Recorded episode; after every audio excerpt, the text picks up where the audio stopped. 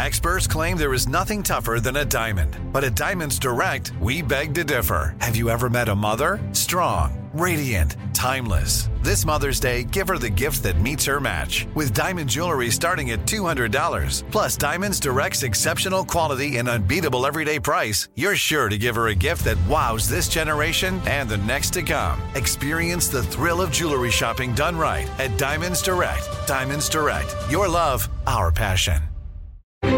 Crime Alert, I'm Nancy Grace. Breaking crime news now. Nicole Zambrano's co-workers report her missing after she misses several shifts. Cops contact her husband, Arthur Goody, who says the couple made a last-minute trip to the Grand Canyon. But neighbors say Goody told them the two were in Florida. Cops breach the couple's home, find Zambrano shot dead and Goody gone. Nancy Goody was previously the target of a murder-for-hire plot schemed up by his first wife to try to collect a life insurance policy. Goody was arrested with one hundred thousand dollars in cash on him and a cigarette hanging out of his mouth. Police believe he was on his way out of the country to try to avoid responsibility for Zambrano's murder. Arthur Goody, fifty-five, tracked down to a Vegas casino and arrested on ag assault and murder. A Colorado plumbing business owner calls nine one one when he sees someone inside the closed store. When cops arrive, they spot a car parked around the corner. The driver says he's waiting on an Uber passenger, Jose. As cops approach the store, a man matching the thief's description walks right toward them. He denies the Uber is for him, but cops find nearly nine thousand dollars worth of stolen tools in his backpack. The twenty-six-year-old arrested fingerprints do I D him as Jose. Here's a tip. Don't call an Uber to the scene of the crime. More crime and justice news after this.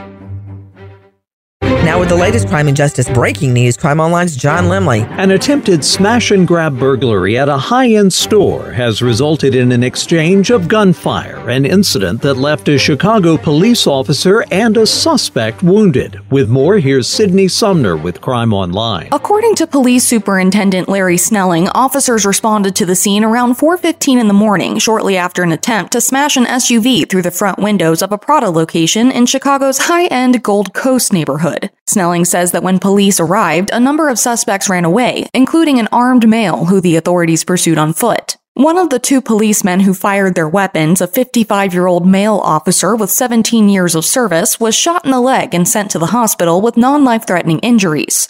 Our friends with the Chicago Sun-Times are reporting that the wounded suspect was in critical condition after undergoing surgery at a local hospital. According to Superintendent Snelling, police were looking for every person connected to the attempted theft. Snelling added that other vehicles were involved in the attempted break-in, and police found two weapons at the scene. The shooting incident is also being investigated by the Civilian Office of Police Accountability.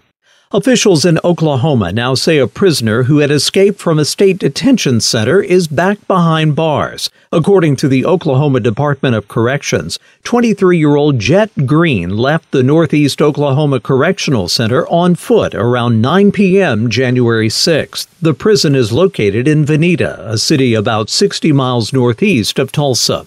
The announcement of Green's capture was made by state prison officials who did not immediately release details regarding Green's escape or how he was ultimately apprehended. Green is currently serving a two-year sentence for having a stolen Tulsa County vehicle in his possession.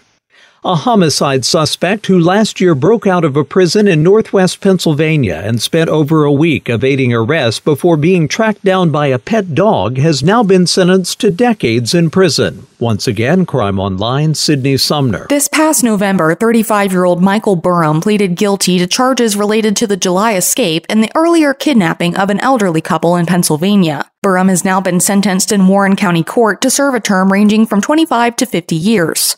According to our friends with the Warren Times Observer, Judge Gregory Hammond described Burham as a, quote, grave threat to the public who would do anything to anybody in order to keep his freedom. The two kidnapping victims, ages eighty-nine and sixty-eight, who were re-traumatized by his escape, will never completely recover, according to Hammond, who also said that the escape has had a greater negative impact on the community than anything else he could recall. After escaping the Warren County Jail some sixty-six miles east of Erie, Burham was accused of abducting the couple in Pennsylvania and taking them to South Carolina as he sought to avoid a New York murder investigation. According to authorities, he climbed from exercise equipment to a grated metal roof before sliding down a bedsheet rope. Burham was given sentences of ten to twenty years for the kidnapping and burglary counts and three and a half to seven years for the escape, which Hammond said were the longest penalties permitted by law. For acts of theft, terrorist threats, and reckless endangerment, he issued lighter sentences. The judge also ruled that a portion of the sentences will be served concurrently. Thanks, John.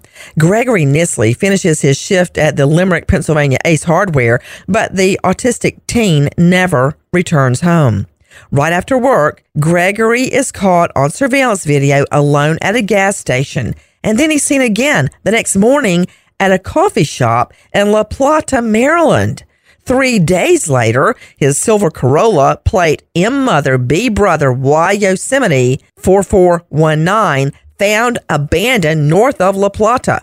No one has seen teen boy Gregory since November thirteenth, twenty twenty-three. If you have info on seventeen-year-old Gregory Nisley, please call Limerick Township P D, six one zero, four nine five, seven nine zero nine. For the latest crime and justice news, go to crime online dot com. With this crime alert, I'm Nancy Grace.